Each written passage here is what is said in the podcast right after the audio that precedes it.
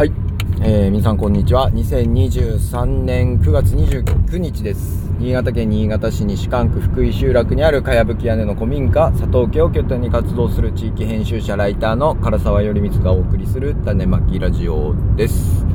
えー、9月も最終週というか、まあ終わりますね。いかがお過ごしでしょうか。えー、新潟まだ、まだ暑く、20度台後半の気温が続いてます。まだまだ全然日中は半袖半ズボンで過ごせますけれども、えー、夜はね、だいぶ冷え込んできたかなと思います。窓開けて寝てたのが、こう、閉めて寝るようになったりとかね、そんな感じですね。皆さんは、の、お住まいのところはどこでしょうか。はい。えー、っと、この9月、稲刈りも私のしている週末農業グループの牧時村というところでですね、あのー、稲刈りは終わりましてですね、まあ、米もできたという感じですけれども、まあ、新米にありつきたいなと思いつつも、あのー、ちょまだな、2022年度産の昨年のお米が我が家はあと30キロ残ってましてですね、えー、そちらを食べきるまでは、えー、新米はお預けということでですね、早く食べたい気分ではいますけれども、えー、いつ食べられるのか、と思ってます。まあ多分来週、再来週、10, 10月8日の牧時村、えー、の時にはですね、食べられたらいいなとは思ってるんですけれども、果たしてどうなるか、まあ、かなというところでございます。さて、それで今日なんですけど、私がちょっとですね、最近こう、最近というか常に人生に 常に人生にあのー、迷ってる感じなんですけれども、まあ人生に迷いましてですね、まあちょっと、えー、友人というか職場のスタッフにですね、相談をしていたんですけれども、まあなかなかね、こう自分のこう方向性というかですね、この先のキャリアをどうしていけばいいのかっていうのはね、まあ常に、常に悩み続けてもう38歳みたいな、もういい加減にしろよみたいな雰囲気もあるんですけれども、えー、まあそんな話をしてました。でね、あのー、なかなかね、こう自分の、このラジオも実は、あのー、地域編集者、ライターの唐沢頼光がお送りするっていうことで、地域編集っていう名前を入れてるんですけれども、編集という感じでですね、あのー、言葉、キーワードを入れてるんですけれども、ま、なかなかね、こう、むずか、なんか自分の立ち位置っていうのがまあ難しいなというのを、年々、その難しさというかですね を思っておりましてですね、あのー、私はもともとマーケティングといってですね、あのー、企業さんの広告とかですね、PR の、えー、支援の仕事をしてたんですね。で、それから事業計画作ったりとか、まあ、商品開発したりとか、ブランディングの仕事をしたりとかですね、えー、その広告系の仕事をしてたんですけれども、まあ、それをがちょっと、えー、2020 2011年の東日本大震災で、えー、ていうんですかね、まあちょっと自分自身の思うところというか価値観がこう結構変わる部分があって、えー、そちらの業務っていうのをまあすごい減らしていったというのがあります。で、その後、あのー、まあライターとして独立、まあマーケティングの仕事もしてたんですけれども、主にこう文章を書く仕事とかですね、まあ制作、あまあ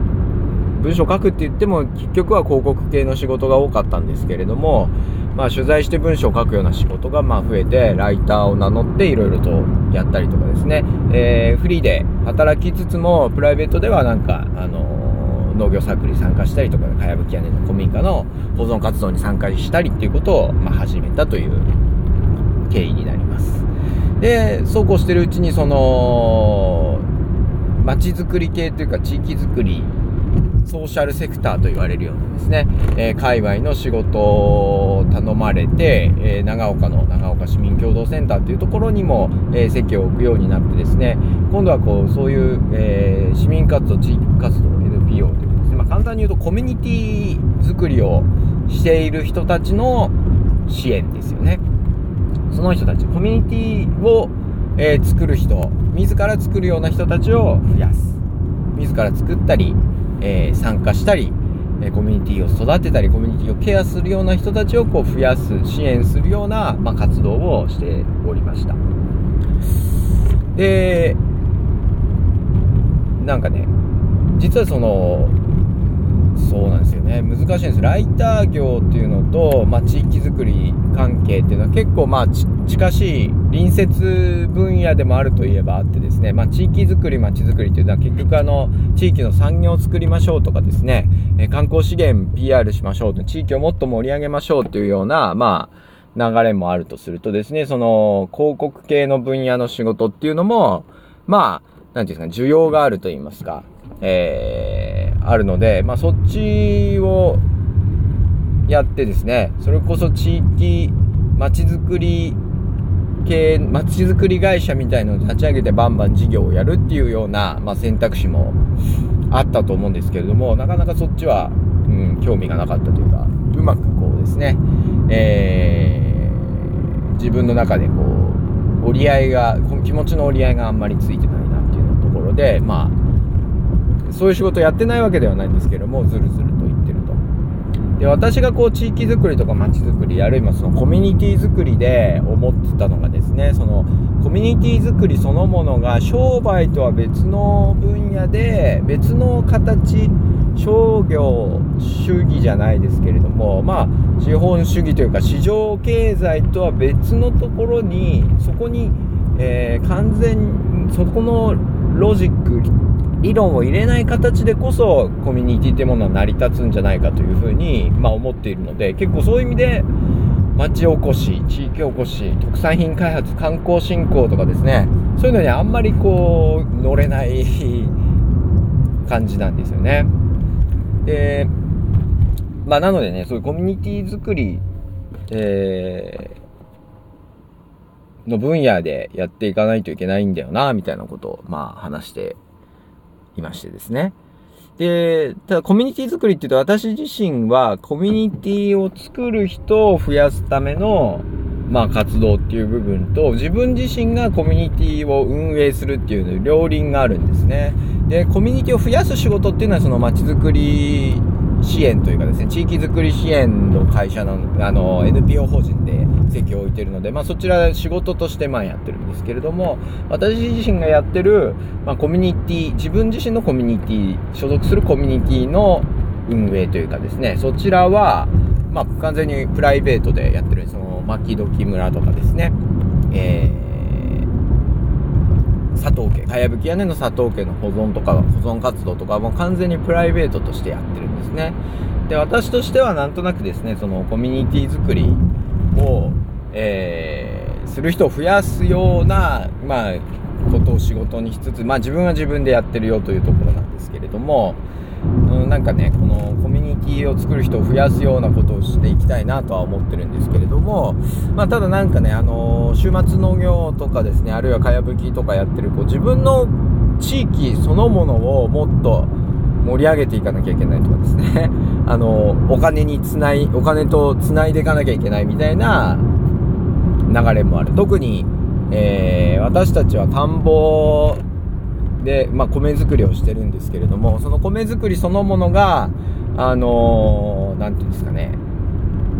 えー、農家さんがだいぶ高齢化してしまっているので、地域の農家さんがですね。で、私たちその稲刈りとかは農家さんに頼んでやってるんですね。田植えとか、あの、日頃の管理、草取りとか自分たちで頑張ってやりつつも、最後やっぱり、えー、米ってのは、あの、刈り取りした後乾燥させたりしなきゃいけなかったり、もみすりといってですね、あの、米の、えー、殻というかをですね、外さないといけない作業とかがありますので、それをね、やっぱり機械があるところに頼まないとなかなかできるものではないので、それをお願いしてやってきたんですね。ただそっちの農家さんたちもね、すごい高齢化してたりとかですね、ちょっと人手不足で、まあ、どれだけ続けられるかっていうことが、まあ、おっしゃっていたりしてですね、まあ、最近本当に、えー、の先どうするんだっていうのが結構悩ましい部分でがあります。で、そうするとねそっち地域コミュニティ地域という地域の中の暮らしとか産業の上でですねあの好きにこう週末農業サークルとかかやぶき屋根の古民家っていうですね、まあ、コミュニティを地域産業というかですね、地域の暮らしの上に、まあ、乗っかってやってるわけですけれども、その基盤となる地域みたいなものが、地域産業というかですね、まあ、そ単純には農家さんの後継ぎがいなくなっちゃったりすると、いや、我々の活動自体もなんかすごい大きく変えなきゃいけないと。そうなると、そっちの本当のこう、部分、産業の部分というかですね、えー、地域の下支えの部分にもなんか入っていかなきゃいけないのではないかみたいな、ぼやんとした感じが あるんですね。だから本当にキャリアプランとしてはですね、まず、そう、最初はね、編集プロダクションとか作りたいとか思ってたんですけど、まあその編集プロダクション的な、すごい、なんかね、広告制作物作ったりとかっていうのは、まあちょっと難しいかなというのが最近の、自分の心の中の折り合い的に難しいかなっていうのが、まあ第一であるんですけれども、次にこう、コミュニティ作りをする人を増やすような活動を、こう主軸にしていくのかっていう部分とコミュニティ作りというか自分の地住んでいる地域そのもののコミュニティに関わらずもっと深い部分を担っていかなきゃいけないのかっていう部分でまあどうすんのかなみたいな。ところを、えー、迷っているというところだったんですね。でまあその話をこうスタッフという共同センターのスタッフの人に人生相談的にしていたという感じなんですね。はい。で、まあ、その大きな、まあ、結論ではないんですけど、やっぱりこう、売り出していく部分として、まあ、仕事も兼ねて大事だなというのは、やっぱりこう、社会的処方箋というようなものをですね、あの、社会的処方か。つまりコミュニティの存在そのものがですね、あの、人々の居場所になるんだっていう考え方ですね。社会的処方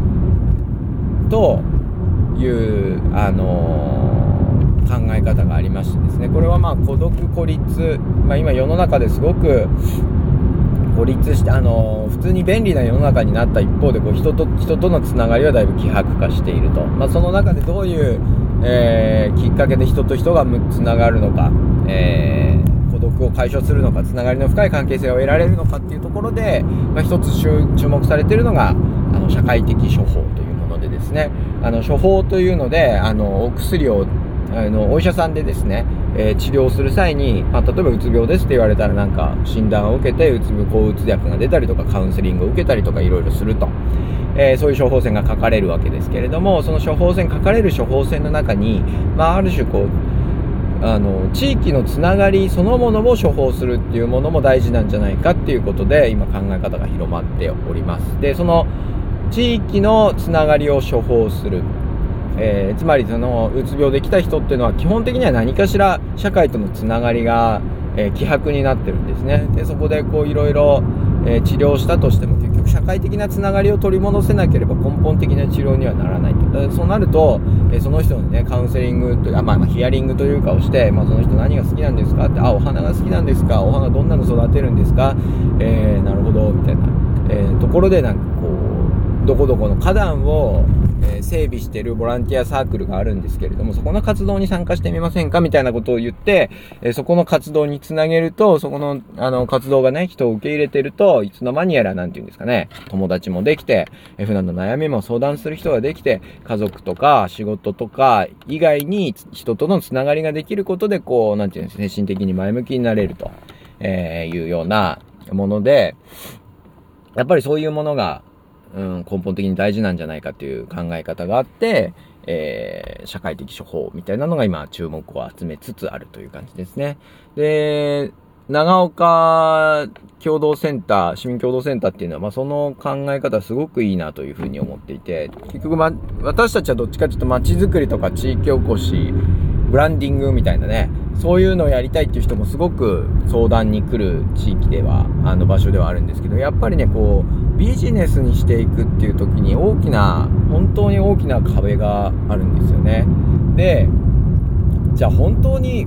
地域の人たちがね、そうなったらいいなと思ってるけど、本当にビジネスとかね、それで金を稼ぎたいのかっていうと、本当に金を稼ぎたいとかね、仕事にしたいっていう人は、ごく一部なんですよね。で、そうじゃないと。日々、なんか、そういうお題目をかけ掲げながら日々何かをやる仲間と何かに仲間と一緒に向き合うという行為そのものがその人たちにとって一番求めてる、まあ、ことだったりするわけなんですよ。つまりその本当にまあ良くも悪くもですけどねあの目標達成するためのコミュニティじゃなくてみんなとだらだらつながっているそのきっかけとして目標が欲しいっていうような、まあ、活動が多い本当はそこが大きい活動なんだろうなと。だけどみんななんかこう、目標とかですね、NPO 会話で言うとこの社会的インパクトというかですね、社会インパクト。つまり世の中にどれだけできたのか、市民活動とか地域活動、NPO っていうのは社会課題、地域課題の解決のためにやってるんでしょ。じゃあ、あのー、飲み会ばっかりやってて交流が深まったって言ってるんじゃなくて、課題どれぐらい解決したかっていうのはちゃんと数字で見せます、見せなさいよみたいな。まあ、一見するとごもっともな、まあ、ご指摘なんですけれども、いや、だから本当は別に社会課題どうでもいい。まあ、どうでもよくはないんですけど、でもだってさ、行政も今まで解決できないし、会社でも解決できないものをさ、プロでもない普通の一般市民がさ、よくできるかって言ったらよくできないんですよ。だから、いや、うちの地域に移住者増やしたいんですって言ってなんかイベントやったりとかですね、空き家の整備したりとかいろいろするわけですよ。で、じゃあ移住者増えましたか？とか、あのー、あるいはですね、あのー、いや、移住と言ったら移住者増えましたか？とかですね、えー、そう、人口は増えましたかとか言って社会的インパクトというか効果聞かれてもさ、さ、増えるわけがないじゃないですか。移住者。だって、普通にさ、産業もあり、行政もあり、えー、インフラ整備とかもあって、総合的にこうみんな住む場所を決めるわけですよね。それがさ、そこの住んでいる住民たちがちょっとなんかイベントやったり頑張ったりしたところで本当に移住者が増えるかどうかっていうのは、まあわかんないですよね。でもその、そういうのをすることで、移住者を増やそうっていうお題目のことで、なんか、関係、協力団体を巻き込んだりとかですね、他の地域となんか連携してみたり、そのつながりが生まれたっていう、なんていうんですかね、その副次的な効果があれば本来ではいいんですけれども、なんかそのすごい社会的インパクトみたいなものを求めすぎて、えー、いるなというようなところがあってですね、まあそうじゃない、もう本当に居場所としてのコミュニティ、居場所としての市民活動、その人たちがこう仲間とつながっているつまり縁をつなぎ続けるための市民活動みたいなものっていうものが本当に大事だろうというふうに思っていてですね。なんかそっちのこう PR、PR というかですね、そっちのまあ考え方っていうのをまあ長岡の共同センターでは大事にして、長岡では大事にしていきたいよねみたいなことをまあ話をしていたというようなところで、まあ、えーと、何でしたっけ？まあそうなるとそっちの、もっとそういう社会的な処方とかそういったもん面を広げていくような取り組みをするのが大事だし、その部分をやっていくべきだろうみたいな話に人生相談の中でなったというところですね。うんうん。まあだから、何て言うんですかね、そう、そうなんですよ。で、そう考えると、私のやってる、巻時村とかですね、えー、っと、かやぶき屋根の古民家の保存活動っていうのは、それはそれでしっかりしていかないといけないと思うし、さらにその先にあるね、地域の農業振興とかですね、えー、仕事作りみたいな部分っていうのは、まあ、それはそれで考えていかなきゃいけないんですけれども、そのうち、私がアピ PR していくっていうのはそうやってちゃんと経済的にも成り立つ地域を作るその地域を作るためにいろんな情報発信したりとかですねそのやノウハウみたいなものを伝えていくっていう部分よりはではなくですねそうじゃなくてそのビジネスに飲み込まれない領域えー、市場に飲み込まれないお金儲けに飲み込まれない領域でのコミュニティの在り方とか作り方。そしてそれを、まあ、世の中に住んでいるいろんな人が応用できる。自分の住んでいる地域やら、まあ、生活している中で自分自身もそういったコミュニティ、まあ、縁みたいなものの深い関係性の深い、えー、グループを作れる。そういうグループに入れる。そういうことそのものがまあ大事なんじゃないかってことを言ってった方がいいんじゃないですかみたいなことだったと思うんですよね。あのー、アドバイスいただいたのは。まあということでそっちをやっていきたいなと。何の話か分かりました？分かんないですよね。まあだから私としてはえー、っとコミまあなんかコミュニティを作る人自らコミュニティを作る人そのコミュニティっていうのはあ何でもいいですけどね。コミュニティを作る。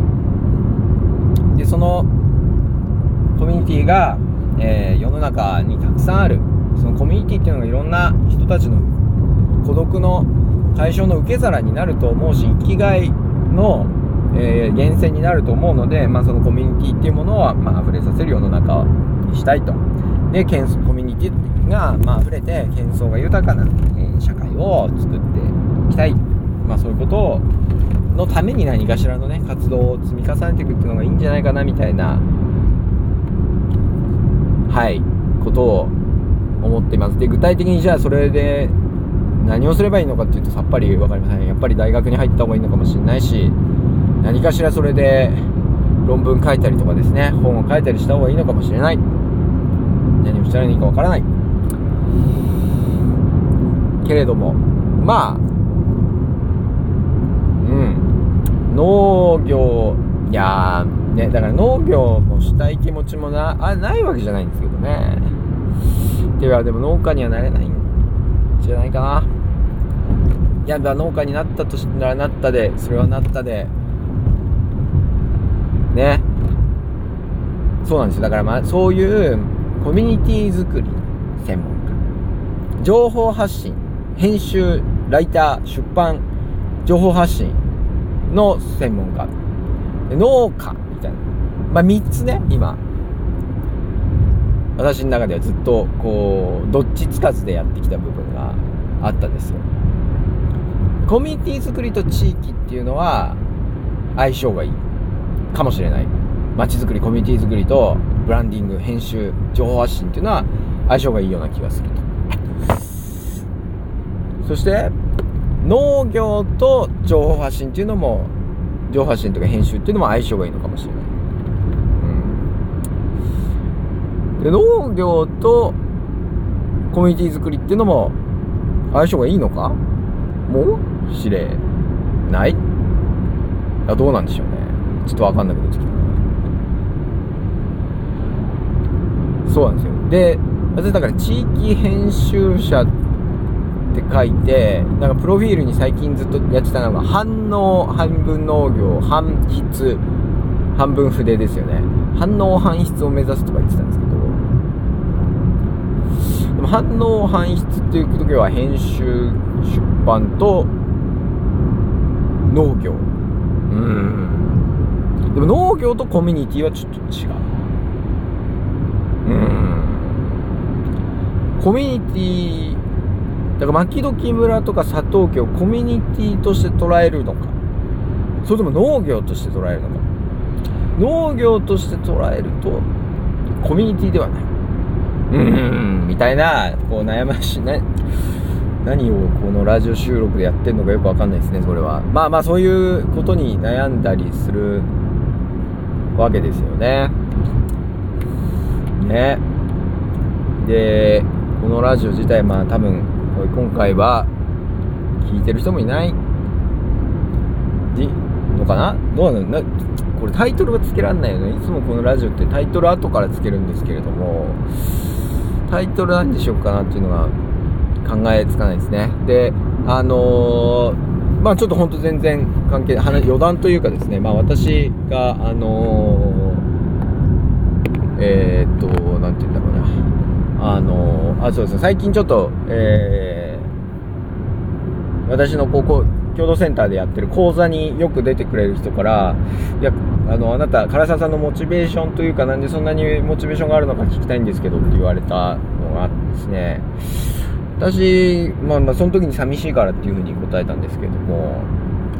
実際そうなんですよねそのコミュニティとかうんぬんとか言ってるのもまあ本当私自身が本当に寂しいからなんですよね。で、私昔から、あの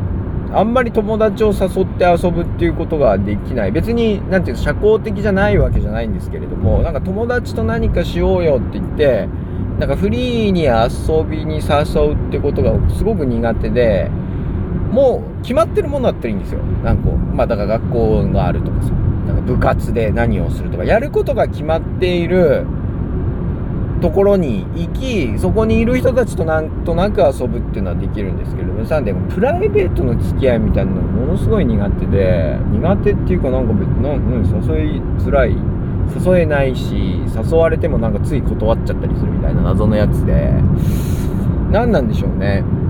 で、そうすると、あのやることだけやってると寂しくなるじゃないですか。で例えば仕事に行けば仕事仲間がいる。大学の時は大学にの授業に行けば大学のね同じクラスというか同じ部あの学科の人たちがいたりとか同じ研究室の人がいたりするしサークルに行けばそのサークルの人がいると。でその場では喋るんですけど私はプライベートでじゃあどっか行こうとかなると全然行かないやつでね。うん。でまあそれ一つの理由としては私はあのなんか摂食障害の一種でこう人とあんまり食事を人前人と一緒にいる時に食事を摂取できないっていう、えー、症状があってですね外食とかが本当極端にできないです。だから家族の外食にもついていかないみたいなね。あのついていけない。だってあの一口も飲み込めなくなっちゃうんですよね。ででもなんかほらご飯食べられないとかよくわかんないじゃないですか。で残す残して残さないでくださいみたいな感じだした世の中的にはね。で外食で注文したなんか美味しそうな料理を一口二口しか、まあ、口つけられないで、まあ、全部残すみたいなのってほら大変じゃなことじゃないですか。なんかお店の人にも悪いし一緒に食事してる人も意味がわからないし。でえー、まあそういう障害があるみたいなのってのは知ったのは社会人になってからだったんですよ。なんかそれまではなんか全然原因も分からずななんかいいから食べなみたいな雰囲気をずっとなってたんですけどまあでも食べられないのでまあだからそういう意味でプライベートで友達と一緒に行ったら絶対食事がついてくるから嫌だなみたいなので行かなかったっていう部分がある。でまあそれで本当に寂しかったんでしょうね私は。多分ずっと寂しかったんだと思うんですよ。プライベートでも人と遊びたいと思ってたんだと思うんですけどまあそのそういうのがまあ回り回ってえー、今も寂しいんじゃないですかね。で、人を誘うのも苦手なまま育っちゃったし。で、あの、市民活動というか、まあ私自身のコミュニティとしてやってるそういう週末農業サークルとか、かやぶき屋の古民家っていうのはですね、まあある意味でやることが決まってる、やることがあるわけですね。集まる理由っていうのは、その遊びに誘うとかじゃなくてみんなでこれやろうとこれは好きな人とか集まりましょうみたいな感じであるものじゃないですか。でそれがいいなと思って。だってそこに言えば行けば別に何か言わないでも人と会えるし。で今はそのかやぶき屋根の古民家のある集落に家族で、まあ、移住というかですね引っ越したので家族も、その、なんていうのかな、勝手に遊びに来てくれる人がいる。自分たちの住んでる地域に外の人たちとかいろんな人たちが、こう、勝手に来てくれて、来てくれて、向こうから自動的に来てくれて一緒に遊んでくれるなんて最高じゃん、みたいな。これ、最高じゃんっていうふうに、まあ、今も思ってますね。で、やっぱりその、その、だから、プライベートでね、いろんな人と遊べてわーってやって、コミュニティ、だーってやって、っぱいあります、友達いっぱいいますって人はいいんですよ。別にそれはそれで、社会の中でうまくやっていけると思うんですけれども、えてしてやっぱりそういう、いや、友達が作れないんですとかですね、なかなか友達呼べる人がいない、なんとなく信頼できる仲間がいないみたいな人たちっての多いと思うんですよね。で、仕事でも、仕事で成功してればさ、その仕事仲間と良好な関係を築けると思うんですけど、仕事うまくいってない職場でちょっと本当に迷惑な扱いされるってあよくある話じゃないですか。でそれそういう人がそうすると職場は居心地よくなくなってでも家族も今少なくてってなった時の居場所。うん。って大事だなと思っていて。なんか今だからその AI とかもそうだし、あの SN、まあ SNS とかね、あとまあいろんなこう、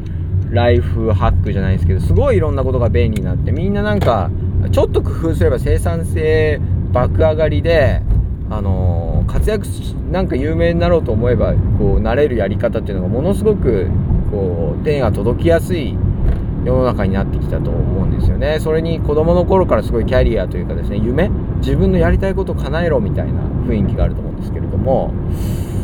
何て言うんですかね、そんなことができて仲間、一緒に夢を目指すというかですね、商売を一緒にしていくような仲間を見つけて、友達もたくさんいて生きていける人なんて、まあ大半、どうなんでしょう？大半なのかな？私がマイノリティなのかもしれないけれども、私のなんとなく肌感覚でそんな人なんて限られてんじゃんって世の中そんなんじゃなくてもっと何て言うのかな？もっとうまくいかない人ばっかりだよと思うんですよ。だって平均年収とか考えると平均年収今400いくらですか？えー、ですよね。じゃあそれぐらい達成しないとダメだとかですね。不安になっちゃうって言ってるかもしれない。でもさ平均年収という平均と中央値っていうのは違って平均は400万かもしれないけどそれはすごく高い給料をもらってるあ年収をもらってる人たちもいるし、えー、すごい少ない人もいると。それを足して人数で割ると平均が出るわけですけれども。でも、えーと、人口ボリュームというか中央値で見たらもっと下がるわけですよ。200万円台とかじゃなかったですか？違ったかな？その平年収の中央値って。そうそうみんな半みんなと同じぐらい人並み人並みに生きていきたい。みんなと同じぐらいで生きていきたいと思った人が思うと思うんですよみんなね。でもさ実質は中央値がさねまあ、年収だけがそのみんなの人並みじゃないけど仮に年収だとしたら中央値が400数十万なのに、えー、あ平均が400数十万でみんなそれ目指さないそんぐらいが人並みだと思ってるのにえー、おそらく多くの人たちは中央値がもっと低いわけですね。300万だか200万円台なのでで多くの人が中央値近くで生きてるわけじゃないですか。そうすると半分以上の人が届いてないわけですよね人並みっていうもの。に届いてないと思っちゃう、うん、いやその人たちがとまあでそれは年収に限らず友人関係とかですね、えー、家族関係とかですね。えそういうのも含めてそうだと思うんですよね。でそういう人たちにとっての逃げ場としてのコミュニティ居場所としてのコミュニティっていうのがまあ大事だと思っているしまあ昔の社会っていうのはそういうのがたくさん溢れ良くも悪くもいろんなコミュニティに強制的に参加させられてたのでいろんなつながりっていうのがまあなんかそういう要は人並みじゃない時にまあそうだよねって言える人生いろいろだよっていろいろ言ってくれるような多様な生き方をしている仲間みたいなものがいろんなとこでつながってですねたけたと思うんですけど今もうだから自分の仕事とネットだけを見てたらですねもう本当に何て言うんですか一般的な基準みたいなものしか見えない。よく思うんですよねその学校とかでとかまあまあ何て言うんですかね例えばこう身長体重とかってさモデルがあるじゃないですかこう何歳の時にこれぐらいって。まあまああれは幅があるからあれだけどだからだからつまりそのモデル通りに生きてる人がどれぐらいいるのかっていう感じですね平均君みたいな。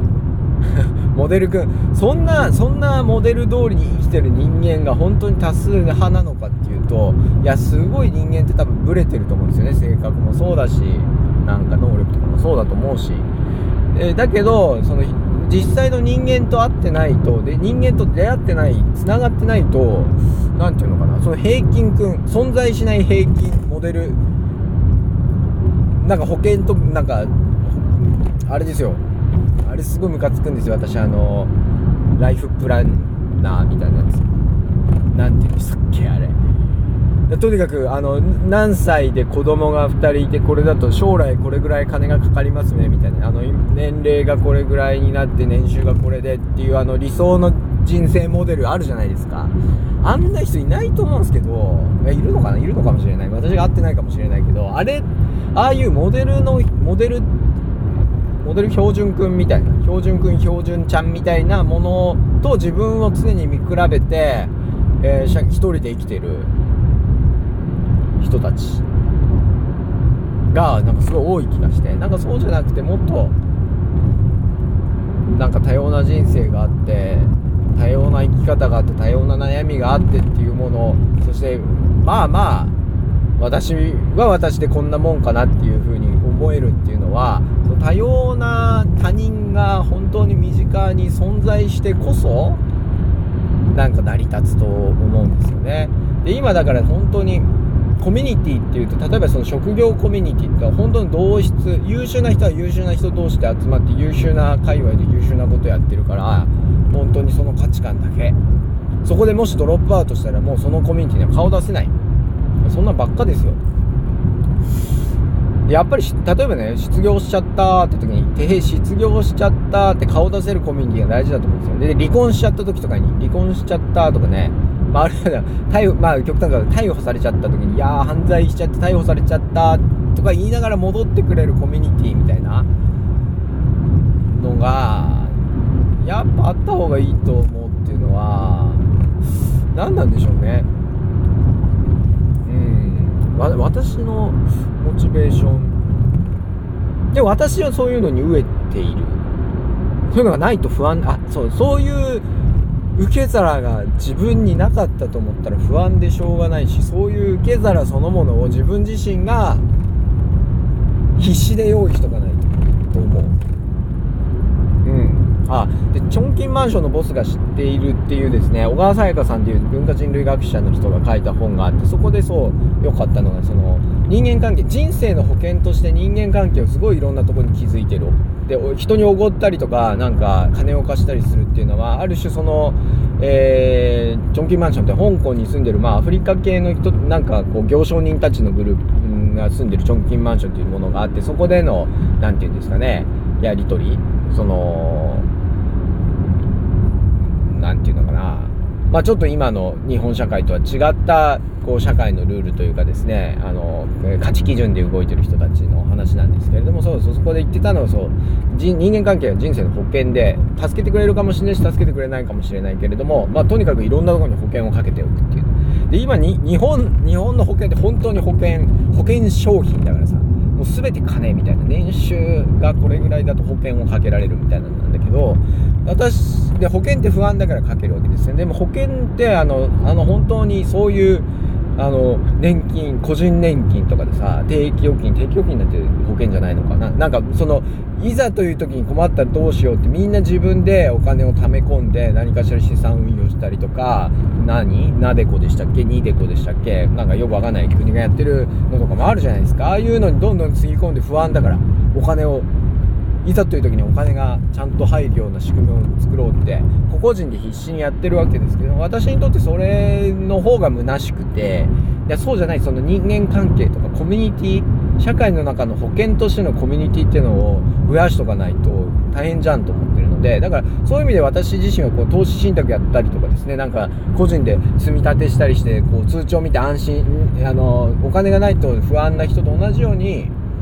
社会にコミュニティが溢れてないとなんかすごい将来不安なのでその不安に打ち勝つために自分自身もコミュニティを作っているし他の人がもっとコミュニティを作ってやってなんかやんないと大変な社会になっちゃうよみたいな。だからなんかそんな感じがもしかしたらモチベーションなのかもしれないですね。でそういう意味ではまあ私自身がやっぱりそうねすごく何かの授業で事業をしてビジネスをして成功するとかビジネス米を売るためにいろんななんか、まあ、米を売らなきゃいけないのかもしれないけど、いずれ。うん、いろんなそ、そのためになんか注力するというよりは、そういうコミュニティ作りをする人が増えるような、その社会的処方の受け皿となる人たちを、まあ、増やすような活動をした方がいいんじゃないかというような、あの、同僚からのご指摘はごもっともだなというので、なんかそういうのをうまくやっていけるようになりたいなというふうに、えー、思ってます。ということで、なんか、取り留めのない話になってしまいましたが、えー、これで終わりたいと思います。何の話だ？タイトルの付け方が思いつかないですけれども、聞いてくれてありがとうございました。